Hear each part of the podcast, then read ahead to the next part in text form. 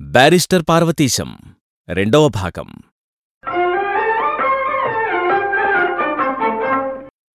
జీవితం ఒడిదుడుకులు లేకుండా ప్రశాంతంగా నడిచిపోతోంది. చదువు కూడా బాగా సాగుతోంది. బ్యారిస్టరు పరీక్ష కూడా చదవడానికి అవసరమైన ఏర్పాట్లు చేసుకుని లండన్ లింకన్ పిన్ బయలుదేరాను. ఇంటి దగ్గర అంతా క్షేమంగా ఉన్నట్లు వర్తమానం తెలిసింది. నేనింక చదువు పూర్తి అయ్యేదాకా ఇంటికి రానని మా నాన్న నిశ్చయం చేసుకున్నాడు.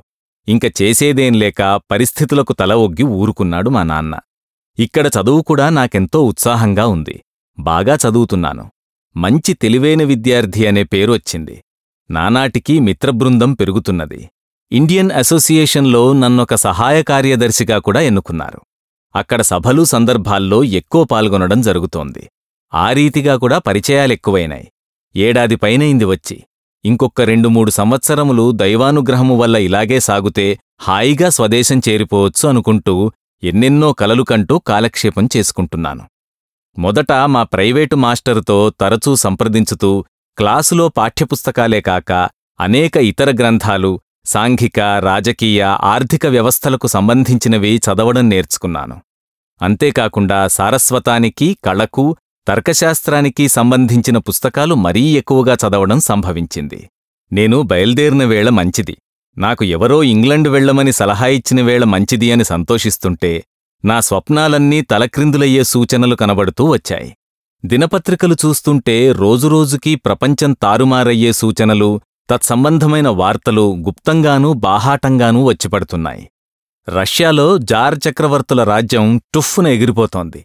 జర్మనీ విపరీతమైన బలం పుంజుకుని ప్రపంచాన్నంతటినీ కబళించే బ్రహ్మాండమైన ప్రయత్నం చేస్తోంది. ఎటుచూచినా అస్థిమితమేగాని స్థిమితం కనబడ్డం లేదు. ఏం జరుగుతుంది? ఈ భీతావహమైన పరిస్థితులు ఎలా పరిణమిస్తాయి? మనమేమవుతాం? అని ప్రతివాడూ ప్రతిరోజూ ఎదటివాళ్ళను తన్ను తాను ప్రశ్నించుకుంటూ భయభ్రాంతులై కాలక్షేపం చేస్తున్నారు. యుద్ధం రానే వచ్చింది. జర్మనీ అమాంతం ఫ్రాన్స్ మీద విరుచుకుపడి నల్లేరుపై బండి నడకలాగా జగన్నాథ రథయాత్రలాగా నిమిషాల మీద ముందుకు తరలివస్తోంది ఒకనాడు ఎడింబరోలో Asquith prime minister of England వస్తున్నాడనే వార్త పత్రికల్లో చూచాను. ఆ రాత్రే ఇంగ్లండు జర్మనీతో యుద్ధం చేయ నిశ్చయించుకుంది. అలాగని ప్రకటించింది కూడాను. ఇది జరిగిన మర్నాడు ఆస్క్విత్ బ్రిటిష్ ప్రధాని ఎడింబరో రానే వచ్చాడు. అషర్ అనే హాలులో సభ ఏర్పాటైంది. ఆ హాలు పైకి సామాన్యంగా కనపడ్డా లోపల ఆరేడు వేల మంది సుఖంగా కూర్చోడానికి తగ్గ ఏర్పాట్లు కావించబడింది. నేను విశ్వప్రయత్నం చేసి ఇండియన్ అసోసియేషన్ జాయింట్ సెక్రటరీగా ఈ సభకు హాజరు కావడానికి ఒక టిక్కెట్టు సంపాదించుకున్నాను. బ్రిటిష్ ప్రధానిగారు ప్రపంచ పరిస్థితులన్నింటినీ సమీక్షించి యుద్ధంలోకి ఎందుకు దిగవలసి వచ్చిందో అనేక కారణాలు చెప్పి ప్రజలు భీతావహులు కాకుండా ధైర్యంగా ఉండి అన్ని విధాలా తమకు తోడ్పడవలసిందని ప్రజలకు ప్రబోధం చేశారు. అంత బ్రహ్మాండమైన ఉపన్యాసం నేనెప్పుడూ వినలేదు. అక్కడ చేరిన వారంతా నిట్టూర్పు విడవడానికి కూడా భయపడినంత నిశ్శబ్దంతో ఉపన్యాసం విన్నారు. ఉపన్యాసం పూర్తి కాగానే మామూలు చప్పట్లు కూడా లేకుండా జనమంతా లేచి నుంచున్నారు. వెంటనే ఆంగ్ల జాతీయ గీతం ఆలపించడంతో సభ ముగిసింది. సభికులంతా ఎవరి స్థానాల్లో వాళ్ళు నిలబడే ఉన్నారు. ప్రధానమంత్రిగారు వారి అనుయాయులు ప్లాట్ఫారం దిగి బయటకొచ్చారు. వారు వెళ్ళడం నా పక్కనుంచే వెళ్ళారు. ప్రధానమంత్రి నా దగ్గరకు రాగానే పులకాంకితుడనై భక్తిభావంతో నమస్కరించాను మన పద్ధతిలో. ఆయన నా కేసు చూసి మందహాసం చేసి వెళ్ళిపోయారు. నేనా మందహాసంతో ఆకాశంలో తేలిపోయినట్టుగా పొంగిపోయాను. వారు బయటికి వెళ్ళి వారి కార్లలో ఎక్కి బయల్దేరిన శబ్దం వినగానే హాలులో జనమంతా ఏ హడావిడి లేకుండా ఒక్క వరుసలో బయటకొచ్చారు. నేనా సభ ప్రధాని ఉపన్యాసమూ తలుచుకుంటూ ఏదేదో ఊహా ప్రపంచంలోకి పోయి నేలమీద నడుస్తున్నానో ఆకాశంలో విహరిస్తున్నానో తెలియని స్వప్నావస్థలో ఎవరితోటీ మాట్లాడకుండా నా బసకు చేరుకున్నాను. యుద్ధ ప్రకటన కాగానే క్షణంలో వాతావరణం మారిపోయింది. ఆ మర్నాటి నుంచి హిమపాతం పడ్డట్టు అందరిలో ఉత్సాహం చల్లారిపోయి అందరి వదనాల్లో ఆనందం ఆరిపోయి ప్రతీవాడూ ఏదో ఆందోళనతో భయంతో ఉత్తరక్షణంలో ఏమవుతామనే ఆలోచనలతో అంతిమ విజయం ఎవరిదోనన్న సందేహంతో తిరుగుతున్నారు తప్ప మామూలు ధోరణిలో నిశ్చింత నిర్భయము ఆత్మవిశ్వాసము ధైర్యసాహసాలు ఎక్కడా కనబడకుండా పోయాయి. చాలా చిత్రమనిపించింది. యుద్ధాలను గురించి పుస్తకాల్లో చదవడమే గాని ప్రత్యక్షానుభవం మనకెక్కడిది?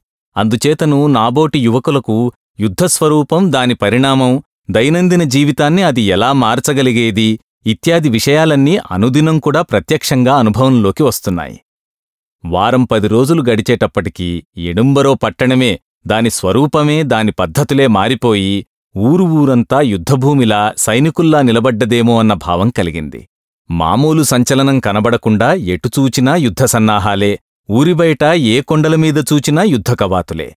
పద్దెనిమిది సంవత్సరములు పైబడ్డ ప్రతి యువకుడూ యుద్ధంలో చేరిపోతున్నాడు. తన చదువు తన తెలివి తన ఐశ్వర్యం తన సంపాదన అన్నీ విడిచిపెట్టి ధనికులు పేదలు విద్యార్థులు కార్మికులు అందరికీ ఒకటే ఆలోచన. ఈ ప్రమాదం నుంచి దేశాన్ని రక్షించాలి. ఆ బాధ్యత మనదేగాని మరెవ్వరిదీ కాదు.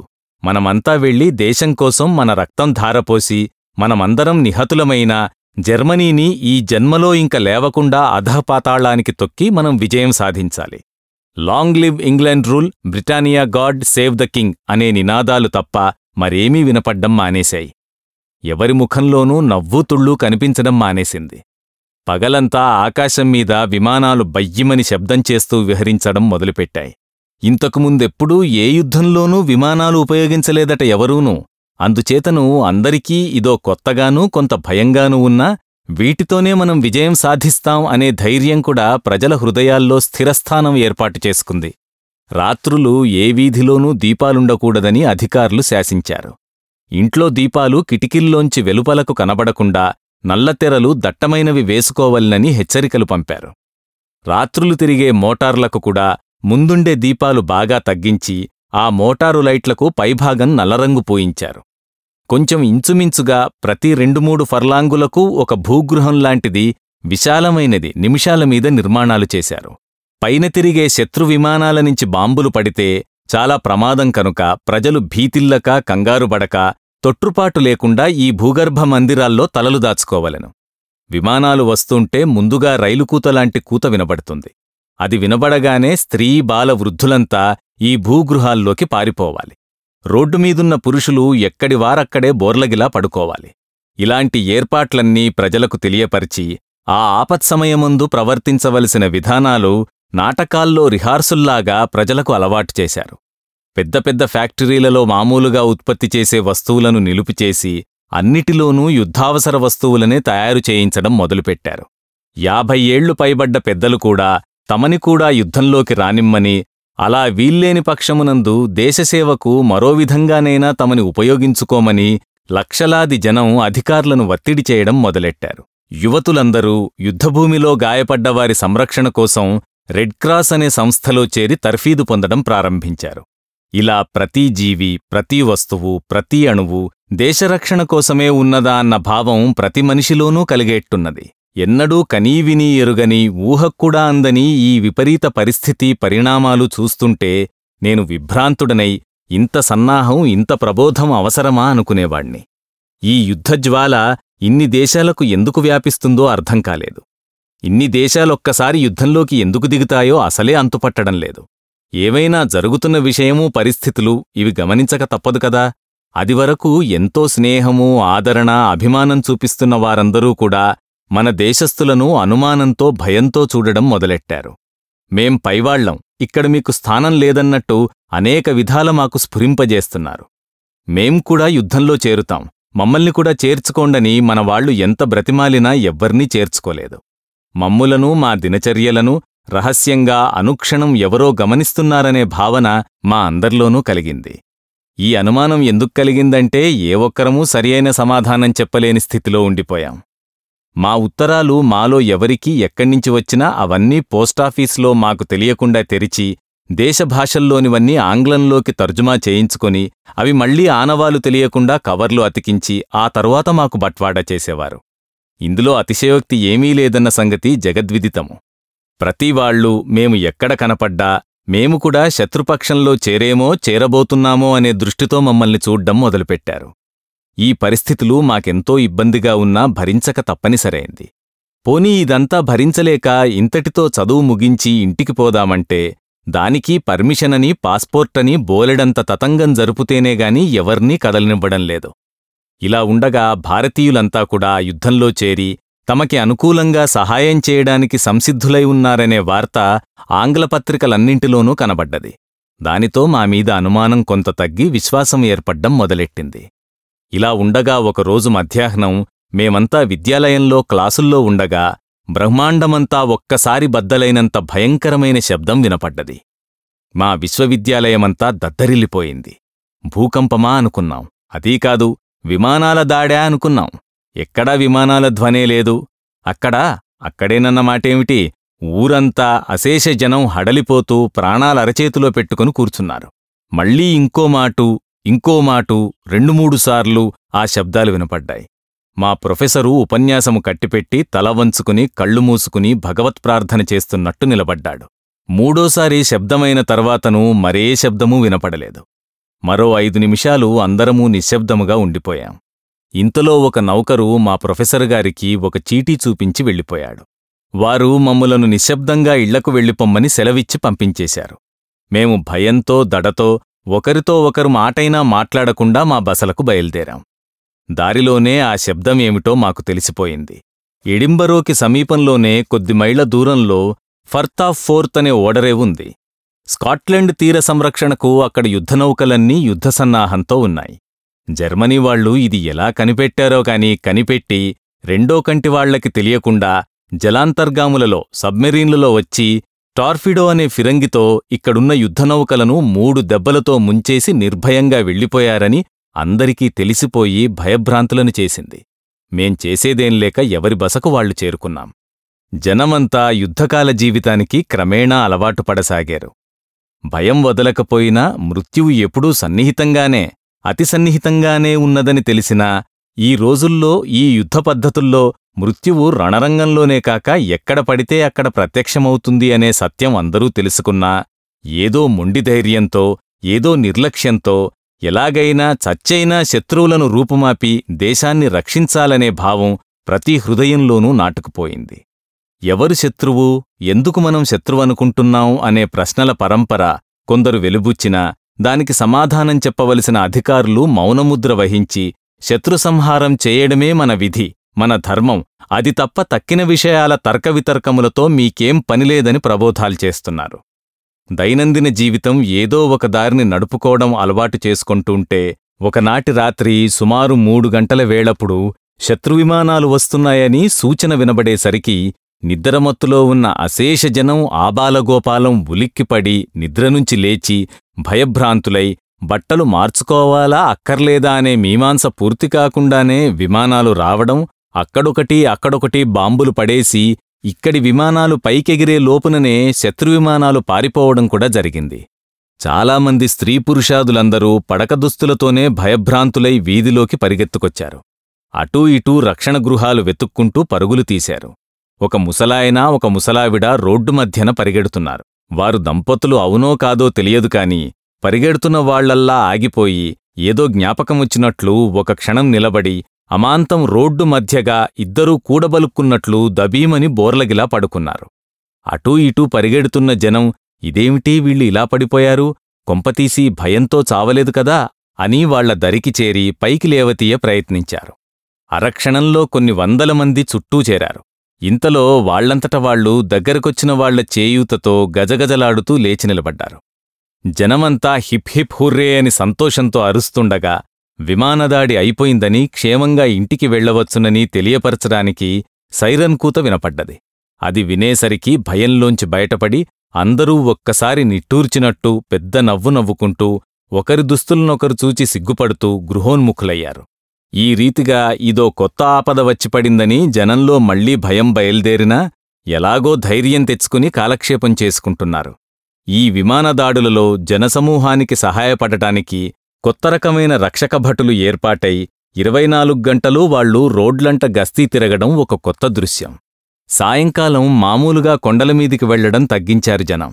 నిత్యజీవితం అనేక విధాల కేవలం స్తంభించకపోయినా కుంటుపడ్డదని చెప్పక తప్పదు. మేము కాలేజీకి మామూలుగా వెడుతూనే ఉన్నాం. పాఠాలూనూ మామూలుగా జరుగుతూనే ఉన్నాయి.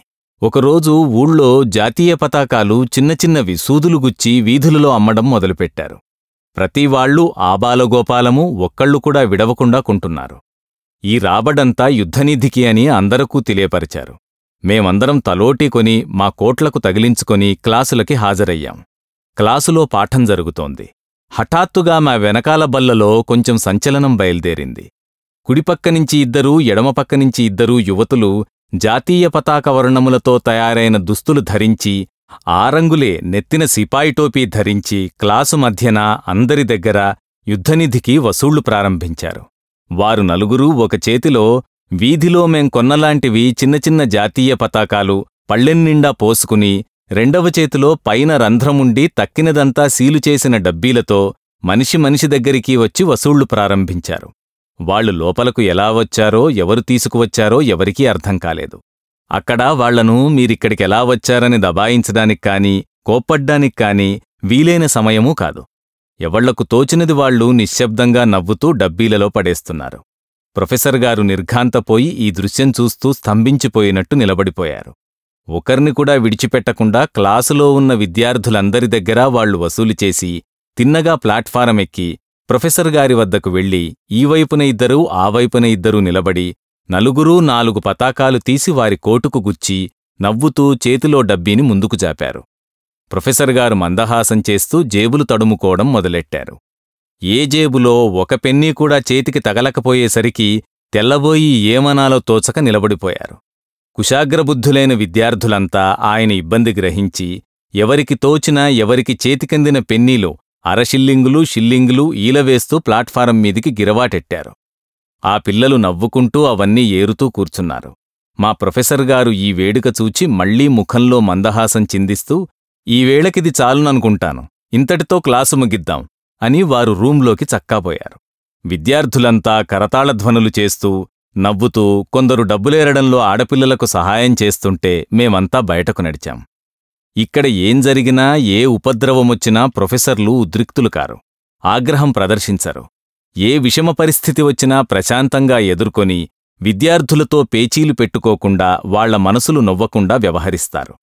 వారు పాఠం చెప్పేటప్పుడు టైం కాగానే గంట వినబడనవసరం లేకుండానే రెండు మూడు నిమిషాల ముందుగానే వారి ఉపన్యాసం ముగించి క్లాసు విడిచిపెడతారు. బారిస్టర్ పార్వతీశం సమర్పణ ఎడవల్లి అసోసియేట్స్ నిర్వహణ అరిలా studios audio engineer Santosh Vadnala. Studio sound city Hyderabad